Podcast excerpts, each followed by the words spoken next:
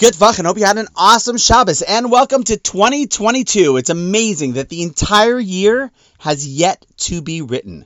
Now, listen, I'm not much of an artist, but there is one thing I'm pretty certain of that before a person starts to paint, even before they make a single stroke, they probably first think about what is it that they want to paint?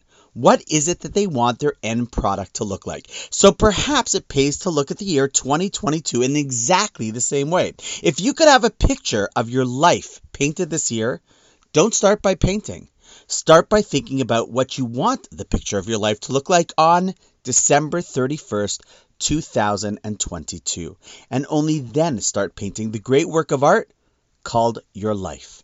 And it dawned on me during davening of Kabbalat Shabbat last night in the prayer of Lechadodi that said every Friday night as we usher in Shabbos, acknowledge that the world was created by God. We say that the way God created things was Sof Maaseh b'machshava tchila. The end product of what He did and made started with thoughtful intention of exactly what He wanted it to be like.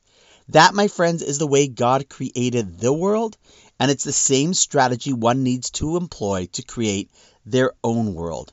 And what better ways there to spend day one of the new year than doing exactly that? What do I want time my time to look like? What do I want my health to look like? What do I want my relationships to look like? What do I want my Judaism to look like? Sof Maaseh, what I will end up doing should be b'machshava tchila, by thinking about what I want my end product to be. And once I know, once I have an image of what that picture should look like, then and only then do I know what I'm about to do in the year ahead. So let me ask you, what does your picture look like? And if you aren't sure yet, well then, you know what your homework is first. So do this exercise well, and you're on your way to truly a happy new year. And on that note, have an awesome night, an awesome year, and I look forward to seeing you tomorrow.